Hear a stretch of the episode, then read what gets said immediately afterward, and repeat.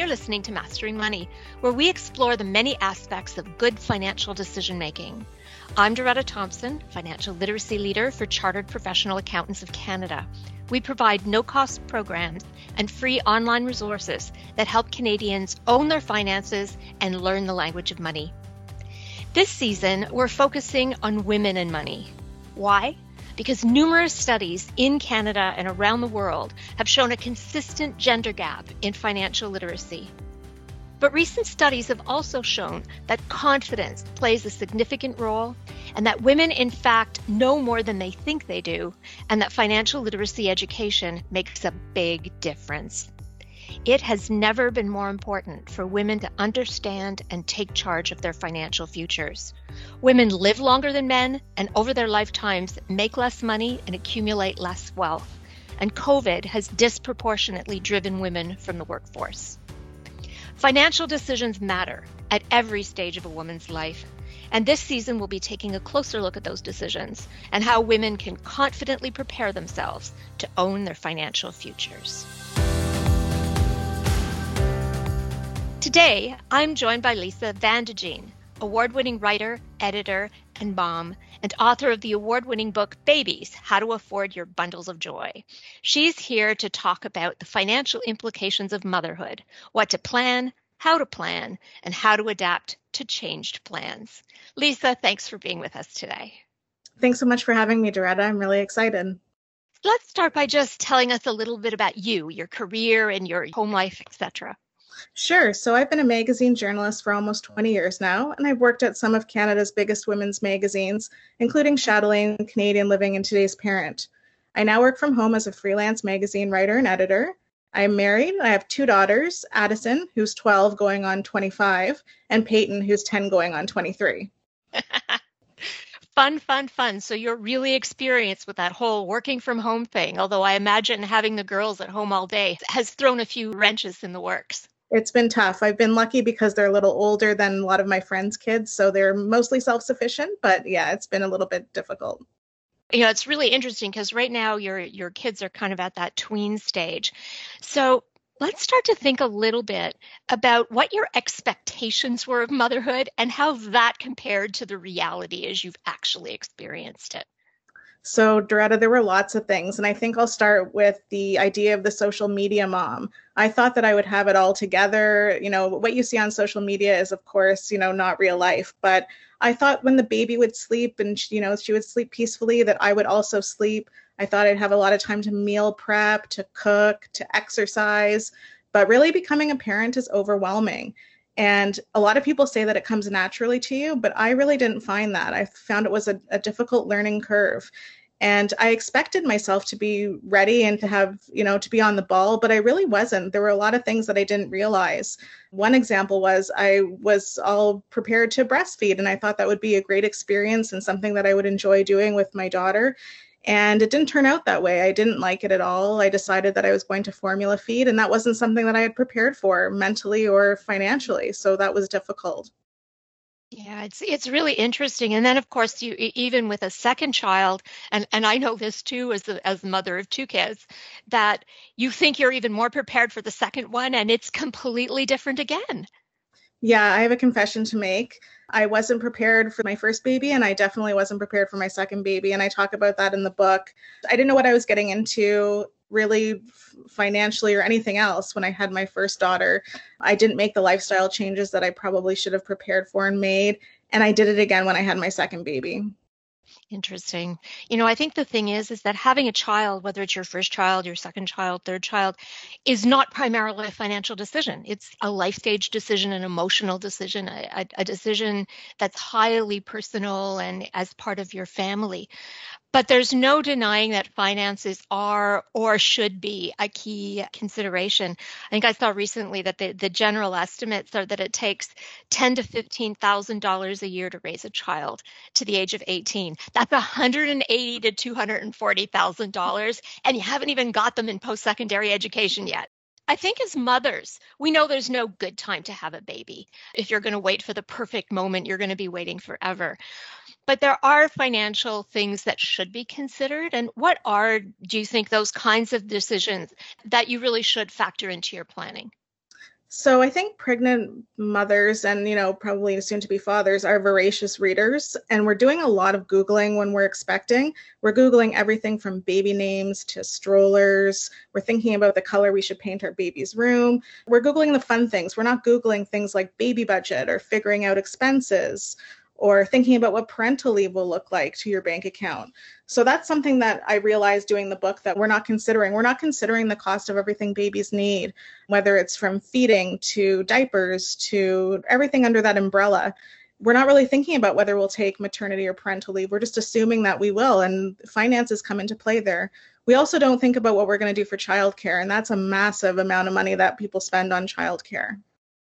Yeah, I think it's it's one thing that I've noticed is that a lot of people when you're expecting your first baby, you think your big financial hit is going to be that maternity leave. It's getting through mat leave on one income plus EI and in fact it's when you go back to work that the really big dollars hit that's when it happens. That's when you're paying for your childcare, but you're also paying for things like transportation again. You're commuting to work, you're parking, your lunch is out, your clothing that you're wearing back. So there's a lot of financial issues that come into play there as well. One of the things that you talked about is that we're Googling all the fun stuff, all those cool things that you have to have for your baby. My observation is that an awful lot of money gets spent on new baby things, infant baby things that you look back on and you think, why did I spend all that money? I just had a conversation with a friend who had a wipes warmer and she was like, I never used my wipes warmer. I don't know why I have a wipes warmer. It wasn't one of those things that I desperately needed. So, really, I would suggest that people really do their research because new parents, like you say, get caught up, they get really excited, and it's really fun to buy baby gear. But so many people go for top of the line when they just don't need to. The baby doesn't know it's sitting in a $3,000 stroller, it's not necessary this is really also the time when you need to plan how to be frugal. So if friends and family really want to throw you a baby shower, go for it. Also, look to buy secondhand or to borrow from friends and family. I know I gave all my maternity clothes to my best friend when she had her daughter, and then she gave them back to me, and I gave them all to my sister for when she was pregnant with my nephews. I spent probably thousands and thousands of dollars on maternity clothes because, again, I got caught up and excited, and that was really not necessary. But I, I did end up passing that along, so I'm happy they got more use.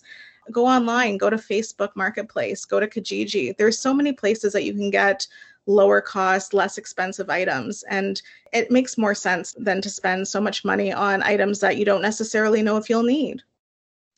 what about network building? One of the things that I think about a lot of women now are are kind of isolated from their extended families. They may not live in the same city or they may not have that network of family that previous generations had where clothes and toys and things went within the family. Are there ways that women can go about building networks to help them kind of replace that extended family network that maybe our parents and grandparents' generations took for granted? I think social media is a great place to do that. I think asking around. And one thing that I realized I should have done more was ask more questions. And it's funny because I worked at a parenting magazine at the time. I had women all around me, and many of them were mothers.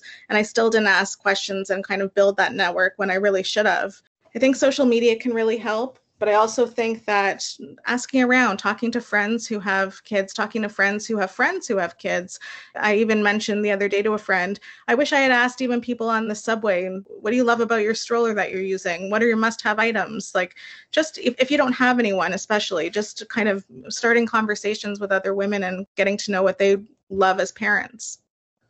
I think those are some really great tips for people who are awaiting the arrival of their babies to reach out to ask questions. Don't be afraid to buy secondhand. In fact, seek out those kinds of opportunities. Ask people what they have, what they regret having, and what they couldn't do without. When you don't have that firsthand experience yourself, it is, as you say, really easy to go overboard on expenses that you're really going to regret down the road. So let's think a little bit about your baby's here, you're on parental leave, and, and we know that for most families that that means maternity leave. We do have, I think it's five weeks paternity leave in Canada, but the last stats that I showed showed that only about 12% of dads take paternity leave in most of Canada. Quebec is the exception where it's about 86%. But considering that and the immediate changes around maternity leave, et cetera, what kinds of things can people be planning during that maternity leave period to prepare themselves for the next stage in their life, considering going back to work and what it means to go back to work? So, first, I think we should take a quick step back and if you haven't already spoken to your HR department at work to find out if you get any top ups or if your full benefits package is still available to you, I really think that this is the time to do that. Um, and really, you're going to want to start planning for childcare again if you haven't already. Depending on where you live across Canada, it can be really hard to get once mat leave is over.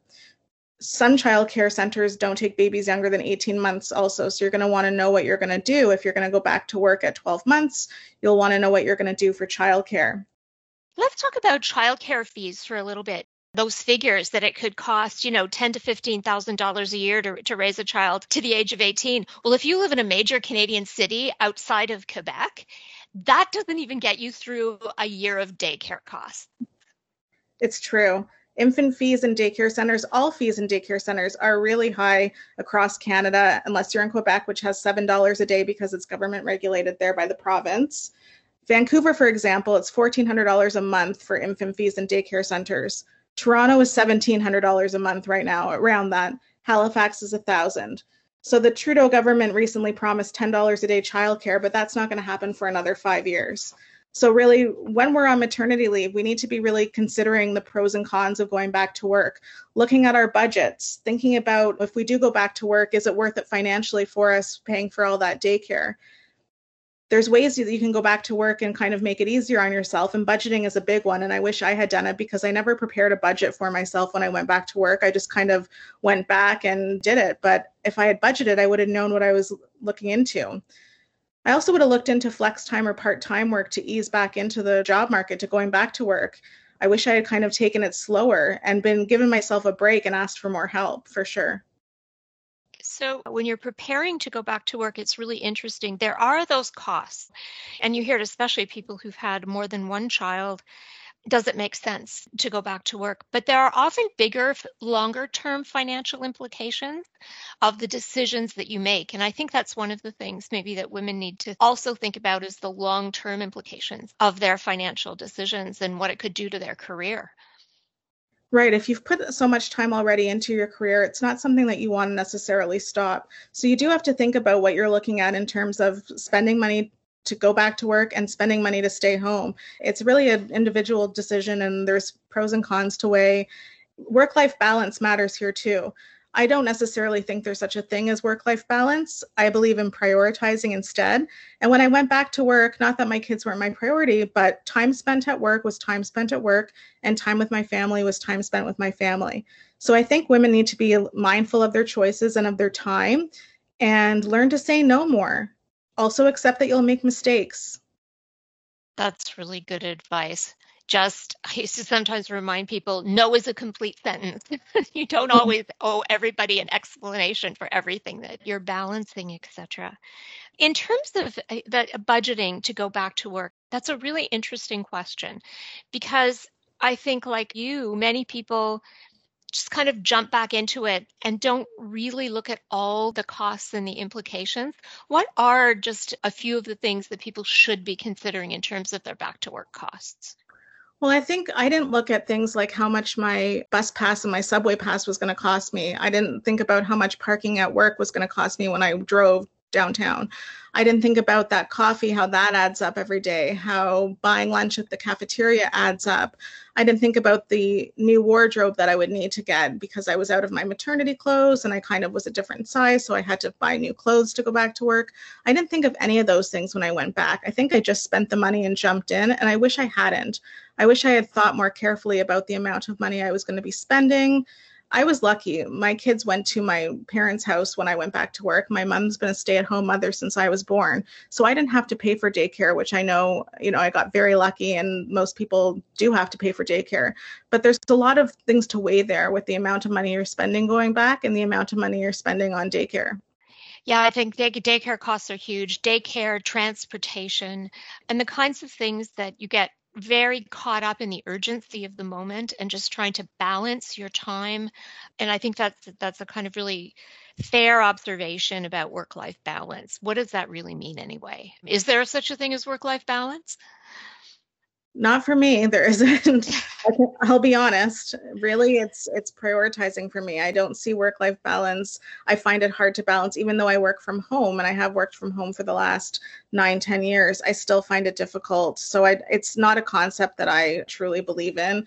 I think being mindful of time and choices is more important than trying to maintain or achieve work life balance and knowing that it's not going to work out every day, it's not going to be perfect every day, and you'll make mistakes along the way. So, what are your recommendations or tips for moms who are at home right now and thinking about going back to work? What might their budget look like for return to work that might have been a bit different than their pre-child budget? Uh, um, you were saying you'd, you'd really wish that you'd made some some more frugal choices at that time, given what your situation was and the opportunity was. Where are the places that women might think about that? I would have thought about even borrowing clothes from friends to go back to work. I mean, I was kind of in between sizes and I kind of would have thought about doing that. I would have thought about taking my lunch as opposed to buying lunch every day. The big one, of course, is thinking about childcare, which I didn't have to think about, but I know for my sister, that was something that she really had to weigh, knowing that she was going to spend all that extra money every month she knew that there were things that she couldn't do. She didn't go out with her colleagues every Thursday night like they used to. She kept that money instead. So there's different ways that you can do it for sure. Yeah, there are some really interesting career impacts in there too. You know, the reasons that you might want to go back to work. That recent RBC study that like, we expect that women's income goes down when they take a mat leave, but it's kind of scary that it's impacted for up to five years afterwards, where their income is less than it would have been. Right. Actually, Statistics Canada in 2009 found that 40 year old women who were childless earned 30% more than mothers who had taken three years off on maternity leave. 10 years ago, Stats Canada did another study and they found that women with kids earned up to 20% less than women without kids. So it is pretty jarring. There are motherhood impacts on career and then there are career impacts on motherhood that we have to look at. Yeah, I think that's a good way of putting it, a really good way of putting it. I think that one of the perhaps most frightening things is is the impact of COVID on motherhood and on careers. That women's participation in the workforce is at a 20-year low. And there are people that think that COVID and the way it's disproportionately affected women because they had to be at home caring for children when kids were being homeschooled, et cetera, through this could actually set back women's labor participation by decades. It's it's a scary thing to think about. Yeah, this this whole idea of the shecession. I mean, if there's anything COVID has made us realize, it's just how important affordable, good childcare really is so many of us, like you say, have been at home. We haven't been able to work as usual. We've been teachers. We've been providing full day care for kids who would otherwise be at school or who would otherwise be at daycare. We've had a lot on our plates and it's been hard to juggle. There's that balance again. It's been hard to juggle being a parent, being a teacher, even things like making lunches every day for kids who are home and making sure everything fits into your day that you need to fit. The other thing that COVID has done, I think, has reminded us that we may not have superpowers, but we're all pretty resilient. And one thing that I wanted to point out is that my friends and my sister who have young kids have done an amazing job keeping their kids happy and healthy during this time. And that's really what counts. That's a really important thing to point out. It's been really tough. And on the whole, women are doing a pretty darn good job at, at keeping our children safe and healthy and happy, etc. We've talked about some very specific things around really small children. Your girls are now in the tween age. Do you have some budgeting tips as your children are growing up? Things like now suddenly you've got to fit children's activities into the family budget. We hear a lot about children being over programmed, but on the other hand, we want the obviously the very best for our children to give them every advantage and every opportunity to be the best they can be. Uh, do you have any advice about that? It's funny, Doretta, because I still haven't really learned, I admit, that I'm still not great at budgeting and I'm still not great at, you know, finding those avenues that are less expensive. When my kids were little, I spent a ton of money on clothing. I have given away so much clothing with price tags still on them, for example. It was a waste of money back then trying to keep up with the Joneses, and I didn't realize it. And now, of course, my kids are older and they want to say in what they wear, they want to say in where it's from. So I wish I had saved some of that money and kept it for now because now is the time that I really need it. But for programming, yes, for sure. My kids are not over programmed. We just don't have it in our, our budget to, to have several activities a week. So we do swimming lessons and we do baseball. And that's pretty much how my kids get their exercise and they exert their energy doing that. And I think it's okay for kids not to be programmed too much and for parents to be able to save some money by not putting them into every sport or every activity there is. What about budgeting in terms of the big picture and the longer term? Things like budgeting for um, your children's post secondary education and when you should start doing that. Well, I know my own experience. My husband and I both graduated with, with student loans, and that made us very determined that if there was one goal we were going to have, it was that we would save for our kids' education. That happens to be a, an important value for me. How do you think that should be taken into consideration and, and worked into the family budget? The experts and accountants who I spoke to for the book all of them said as soon as you can basically afford to put money into an RESP, you should put money into an RESP. My husband and I didn't have uh, student loans, but our mortgage was more than we could deal with.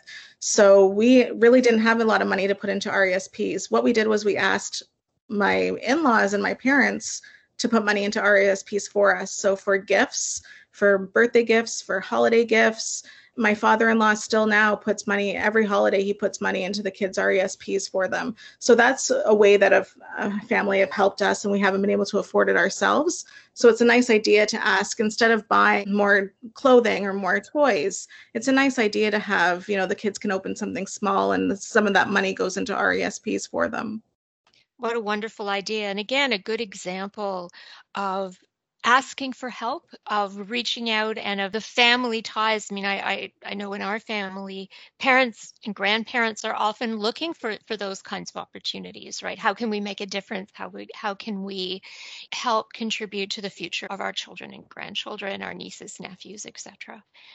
Is there anything else that people should be thinking in terms of the importance of budgeting, the importance of planning?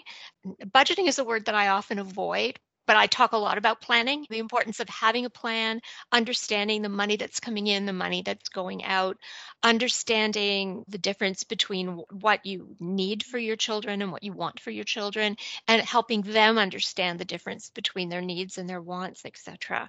Do you have any other tips around that that you'd like to share? Well, like I said, I wish I had been a better planner, a better budgeter, however you want to say it, since, you know, from the beginning. And there were so many things that I look back on, and like I said, I I spent too much on or I didn't save, and I really wish that I had asked for more help. They say it takes a village to raise kids, and it, it truly does. I lean on my parents a lot for help, for not just for you know childcare, but whenever I need something, I lean on other people. So I wish that I had thought more about that in the beginning. I'd also remind myself that kids don't realize whether they have the best of the best and like I said before, they don't care if they're sitting in a $3,000 stroller. It's something that I think about a lot still, going through my kids' closets and pulling out all those gorgeous clothing that they either never wore, they were lightly worn, or still have price tags on. So I wish that I had saved money and energy trying to keep up with other families way back when. If we ask ourselves, you know, what are our goals as opposed to what are we doing because we're trying to compare ourselves to other people. Yeah, I think that's important. And it's something that I want to make sure my kids understand too. And it's something that I tell them now.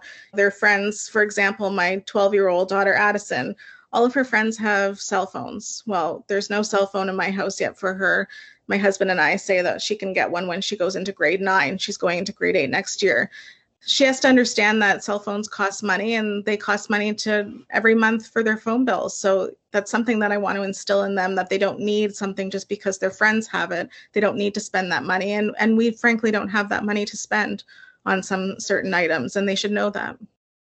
It's interesting, but though your comment as well about it takes a village, that in a way, we now have to reach out to our social network villages um, sometimes. At the same time, though, I think it's a caution to remind people that often what you're seeing in social media are curated lives and not the the depth and the truth of what people are struggling with. That's right. And that's why it's funny at the beginning with looking at that social media mom and you know how she had it all together. Well, she didn't have it all together all the time. And what what we're seeing is not real life a lot of the time on social media. So that's definitely worth remembering. Lisa, looking back today, what would you tell your younger self about motherhood and lessons learned? I would tell my younger self that I needed more help than I asked for, that I should have asked more questions. I should have built a more supportive network of moms to rely on. I had a supportive network, but I wish I had had more, even more mothers and more parents who I could have leaned on. And I'd remind myself that I was I'm going to make mistakes. There's no definition of the best possible mom. I'm the best possible mom that I can be and and that's as good as i can do and that's i'm going to understand that i'm going to make mistakes i'm going to understand that not everything is going to be easy and not everything is going to be the way it is in my head but as long as my kids are healthy and happy then i've done my job and i'm and i'm doing a good job thank you and, and and i think your shared experiences on just juggling mom's life are really important things to share with women at that stage of their lives You've been listening to Mastering Money from Chartered Professional Accountants of Canada. You can click to resources mentioned in this episode, including Lisa's book, Babies How to Afford Your Bundle of Joy, in the description for this podcast in your podcast app. And please rate and review us. And if you'd like to get in touch, our email is financialliteracy at cpacanada.ca. This season is made possible by the generous support of our national development sponsor, Canada Life. And please note, the views expressed by our guests are theirs alone and not necessarily the views of CPA Canada. This is a recorded podcast. The information presented is current as of the date of recording. New and changing government legislations and programs may have come into effect since the recording date. Please seek additional professional advice or information before acting on any podcast information. Be well, be kind, and remember to empower and support the women in your life.